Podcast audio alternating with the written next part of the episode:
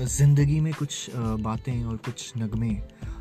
Usually मैं लोगों को सुना देता हूँ, पर आजकल एक चीज़ शुरू करी है कि जो भी लोग पास आते हैं, कुछ सुनना चाहते हैं, कुछ सुनाना चाहते हैं, उन लोगों से सिर्फ़ एक ही दरख्वास्त है कि प्लीज़ प्लीज़ अपने गुज़रे हुए कल पे गौर दीजिए और बस एक चीज़ सोचिए कि वो कौन सा एक लम्हा था। जब आप सबसे ज़्यादा मुस्कुराए थे, जब आप सबसे ज़्यादा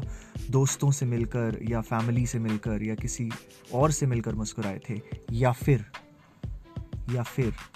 कोई ऐसा लम्हा था जब आप खुद से हाँ जी, खुद से मिल के मुस्कुराए थे। सो बस इसी चीज़ को याद करते हुए दोस्तों, अब से एक प्रॉमिस अपने आप को करिए कि अब से आप हर रोज़ दिन में दस सेकंड के लिए खुद से मिलेंगे। क्योंकि खुद से मिल है तो सबसे मिल लिए